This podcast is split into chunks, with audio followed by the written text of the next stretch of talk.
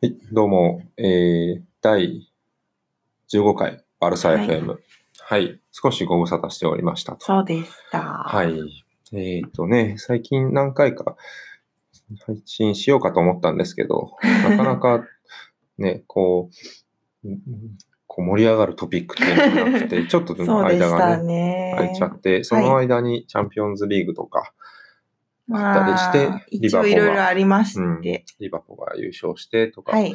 いろいろありましたが、うん。えっ、と、このね、週、こう、今シーズンの終盤はい。の、なんか、あまり良くないシーズンの幕切れに、さらになんか ちょっとした追い打ちをかけるような、あね、なんかちょっと残念な。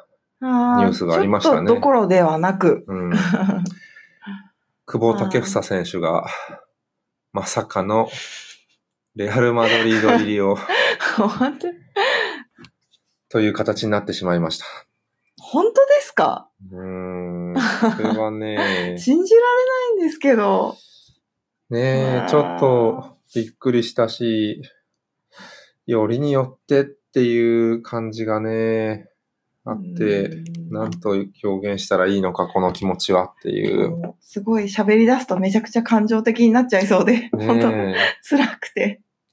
はい。え、ねえこのポッドキャストでも何度かね、久保選手の話をねい、やーもう、したり、今大活躍ですからね。FC 東京の試合とか、ねえ楽代しみにね。毎節見てたりして、こういった結末というか、こういう遺跡が待ってたっていうのは、正直予想してなくて、うん。端的に言うと、ショッキングでしたね。大ショッキングですね。ねえ。大大大ショッキングです。なんか、こう、ね、実際のところは何が起こってるかはねうん中の人しか知らないけどねどうもね、この最近バルサとの交渉がうまくいってないみたいな、復帰のね、交渉がうまくいってないみたいな話はありましたよね。そうですね。で、ね、代理人がロベルト佃さんっていう人にね、その、変わって、そこからいろいろ動き出したっていう感じがあるんですけど、僕あんまりこのロベルト本郷みたいな感じの、この佃さん、ロベルト佃さんの人ことを、あんま僕はしそんなに知らなかったんで、見てみたら結構いろんな人の代理人してるみたいで。あ、そうなんですね。ほんとそうそうたる長友とか柴崎とか。あ、そうなんですか。へえ。そうしてるらしいんですよね。うん。ですけど、うんあと内村航平とか。え？そうそういう人のサッカーだけでもなく。こうエージェントみたいなのもしてるみたいで。へえ。マジか。うん。なんですけど、まあ、検索するとね、あの、結構、んなんか、あまり良くない話とかも、うん、あったりして、まあ、あの、代理人だからね、この、いろいろ癖というか、まあ、あるんでしょうけど、うん。なんかね、こう、中村俊輔とかもね、へえ。斎藤学、その斎藤学が川崎にね、移ああ。籍したのとかも相当あれでしたけどね。そうですね。うん、まさにですよね。そうそうそう。まさにバルサね、からやる。長友、岡崎、柴崎、鎌田、大地に、安倍勇樹、西川とかもう、あ上げていったら俊介、もう、キリがないぐらいのね、まあなんか、力のある人なんでしょうけど、うなんか全然なんか、ファンの、ファンに望む、ファンが望むような、なんかね。ねこれは正直、うんなんか微妙ですね。うん、井原、川口、へえ、うんそんな時代からいるっていうことなんですね。かんないですけど、井原も川口も僕は好きですけど、まあ、なん、なんでしょうね。このサッカー界は何が起こるかわからないっていうのが、いや、まあ、すごく達観して、日本サッカーっていう意味だと、いや、久保くんすごいなっていうね、バルサがカンテラーノで、ね、そこからレアルに移籍するって、そんなことが日本人で起きるのかっていうのは、純粋にすごいし、ね、頑張ってほしいなっていう思いはありますけど、トップチーム上がられても困るんだよねっていう。全く応援できなくなっちゃいますよう。ーん、ちょっとね、応援はしてるけど、ちょっと、レンタル先、レなレンタルにね、出るっていう話ですよね、確かね。まずは B に所属して、レアル B に所属して、レンタルに出るんじゃないかって言って、まあ、レンタル先ではもちろん応援しますが、このね、悩ましいっすよね。こう、活躍したら、下でトップチームに、う 行くんですか、本当ですか？もねえ。いや、なんかね、噂によると、あれですよね、確か。あのー結構、高待遇を要求して、バルセロナに対してね復帰するにあたって。ですね。翌シーズンにトップチーム昇格みたいなものを、う一応、こう要求していたみたいな話は、ちょっと見た気がしますけど、まあでも普通に考えて、この、バルサ B に所属してる選手で、はいはい。ね、翌シーズンにうん。こうトップチームに昇格するなんていうのが保証されてる選手って、ね、うんそれはいないいだろうし。ないですよね。まあ一部、その、ね、すごく高額な移籍金でき、あ移籍金、高額な待遇で来た人とかっていうのは例外あるかもしれないけどね。まあそれはしょうがないなっていうところはあるけど、バルサ側のオファーとしてもね。うんで、そこ、とはいえ、久保君サイドとしては、それでは飲めないっていう、もっと、ね、バルサ B って3部だし、そうですね、うん今ね。それは飲めないっていう話だったのかもしれないですね。まあちょっと双方のね、言い分とかっていうのはあるんだろうけどわかんですけど。うん、バルサ B は、バルセロナ側としては、カンテラーノの中であまり待遇に差をつけたくないとか、あるのかもしれないし、もうちょっとゆっくり育てたいとかっていうのもあるかもしれないし、あとはあってはな、あってほしくはないけど、ちょっと評価を低くしていたっていうのもあるかもしれない。うん。あうん。で、えー久保選手側としては、まあ、やっぱりもう日本代表まで行って、プロフェッショナルな選手として、ね、ここから、じゃあ次のステップはどこかっていうところで、その、ね、もう3部の、まあ、バルサのカンテラ、バルサ B とはいえ、3部でプレイするのはどうなのかっていうのもあるかもしれないし、本当に難しいところだとは思うんですけど、よりによってレアルじゃなくてもいいじゃんみたいなあ。本当ですよ。ね。本当それです。やっぱりクレイの感情としては、やっぱりそこがもどうしても引っかかる。なんでその人と付き合っちゃったの？みたいな、本当に、そういう感情論に、本当喋り出すとすごくなっちゃいますね。恋人取られたみたいな、ねすごくそ大事な恋人を。うね。で、今回の待遇が何なのかな。ここもね、ちょっと、あのー情報が少し錯綜しているところがあるんですけど、いくつだっけな、なんかね、移籍金があるとかないとかっていう、え、いないんですか？今今見てる記事だとちょっとその情報がないんだけど、移籍金が2億いくらっていう話もあるし、移籍金がゼロっていう話もあるし、この辺は何に起因してるかっていうと、FC 東京との契約がうん。いまいちどうなってるかわかんないっていうのがあってなんかね、6月で契約切れてるとかあ、っていう。噂もあったりして、まあそれだったら契約切れてるとか契約満了なのかな。それなら、この今のだ、今の時期で、6月で契約が切れるんだったら、今の時期でやったら移籍金がゼロみたいな話はあるのかもしれないし、うんうん、その辺はどどうなんですかね？FC 東京も、もしね、もし移籍金がゼロだとしたら、ちょっとね、はいは商売ベタというか、ね選手のことを考え つね。つも、それうはん自分の首を、ねひいては J リーグの首を絞めるみたいな感じに、ね、なったりもするだろうから。うん。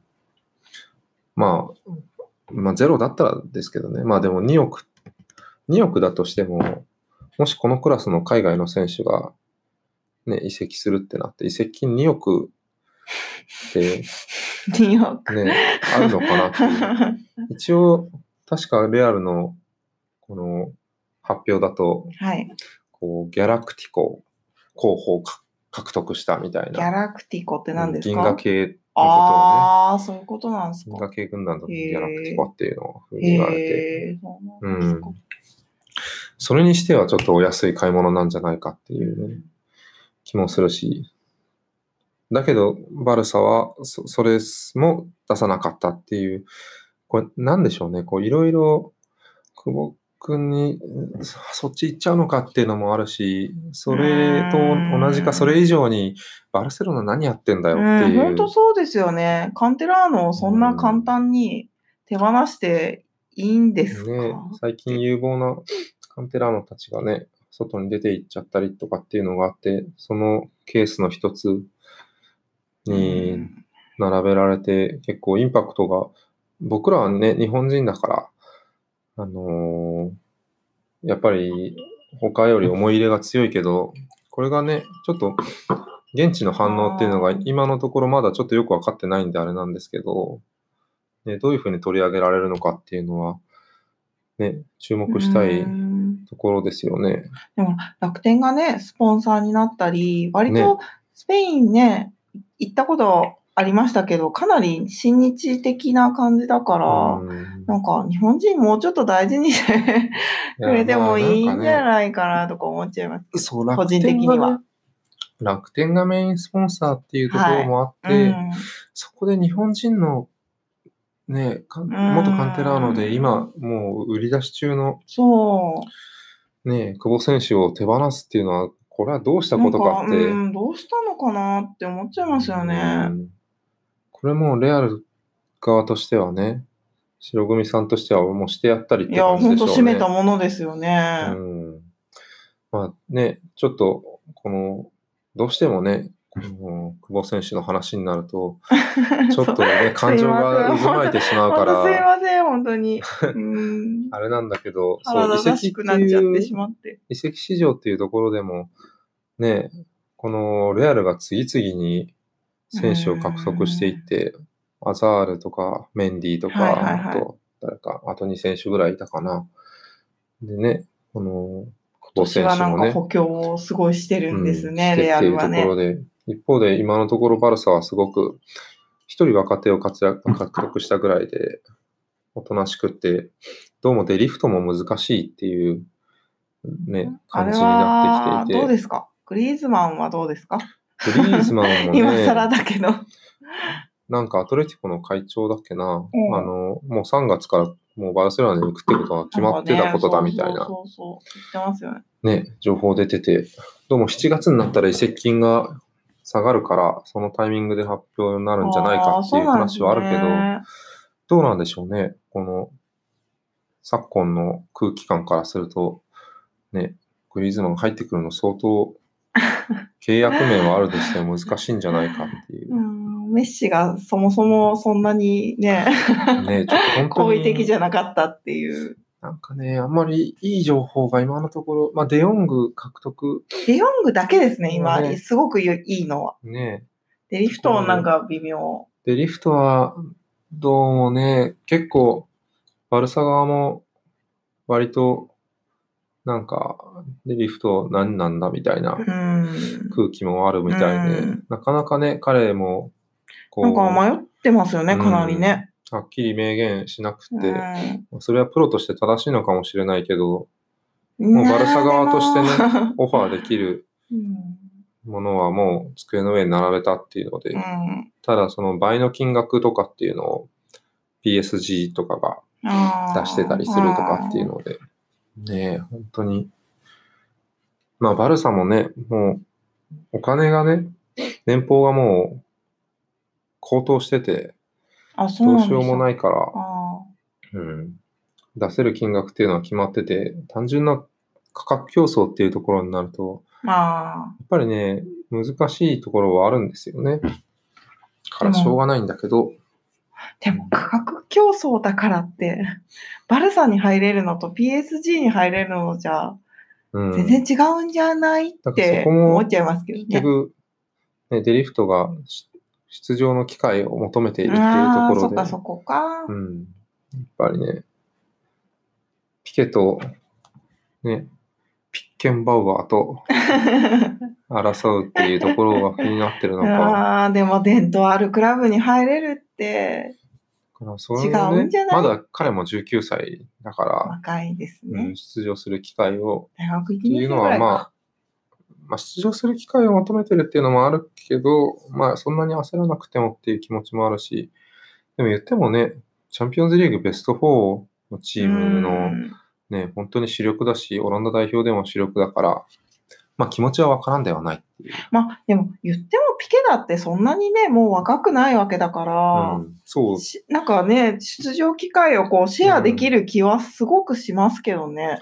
ね、どうなんだろう。ちょっとこれね本当に、でももうなんか望み薄みたいな感じの空気う感んではあるみたいですね。なんか今年補強が微妙みたいなことになりますね。そしたらうーん。まあね、ここやっぱり。レアルが華々しいだけに。うん。代理人がね、やっぱここ、ライオラだから、ちょっと予想はしてたけど、チッとか言っちゃって。うん マジか。めんどくさいな。難しいっすうね。ん本当にね。代理人がサッカー市場をやっぱり、そうなんですねね。ちょっと左右しますよねね、これ、正直、庶民の感覚からすると、はい。こう6億だろうと、12億だろうと、うんうんうん。もうそこまでいったら、もう変わんなくないみたいな。もうあとはね、名誉とかそういう話に、うん、で、本額をね。高いうん方を選ぶとかっていう感じになってくるのかもしれない。わかんない。現実感がないから。うんまあそこに代理人とかって入ってくるとね、いろいろ代理人のフィーとかもあるだろうし、もうなんか、まあそれにしたってライオラは相当稼いでるでしょうけどね。うんもうね、ちょっとスカッとするニュース欲しいですよね。欲しいですよねね。ね最近は雲行き怪しくって、本当ですよ。ね、バルトメウの、あの、周りも結構ざわざわしてるんじゃないかって。でしょうね。思うような象徴的な出来事が今回の 久保選手のレアル移ため籍でした、ね。息ついちゃう、本当に。うんうんねえ、うん頑張って、頑張ってほしいし、そう、すねごく頑張ってほしい。応援してたし、しね。うんこの間もね、めちゃくちゃうまかった日本代表戦デビューした時も、やっぱり、ちょっと出て、すぐ、こう、その片鱗を見せれるっていう。なんかやっぱレベルがちょっと一段階違いますよね、ね多分ね。ううんん。本当に、これがね、逃した魚は大きいっていうことになんなきゃいいんですけどね。うーん。まあ、大きいんでしょうけどね。大きいっすよ。とはバルサ B がね、3部にいるっていうことも、やっぱ難しいんでしょうね。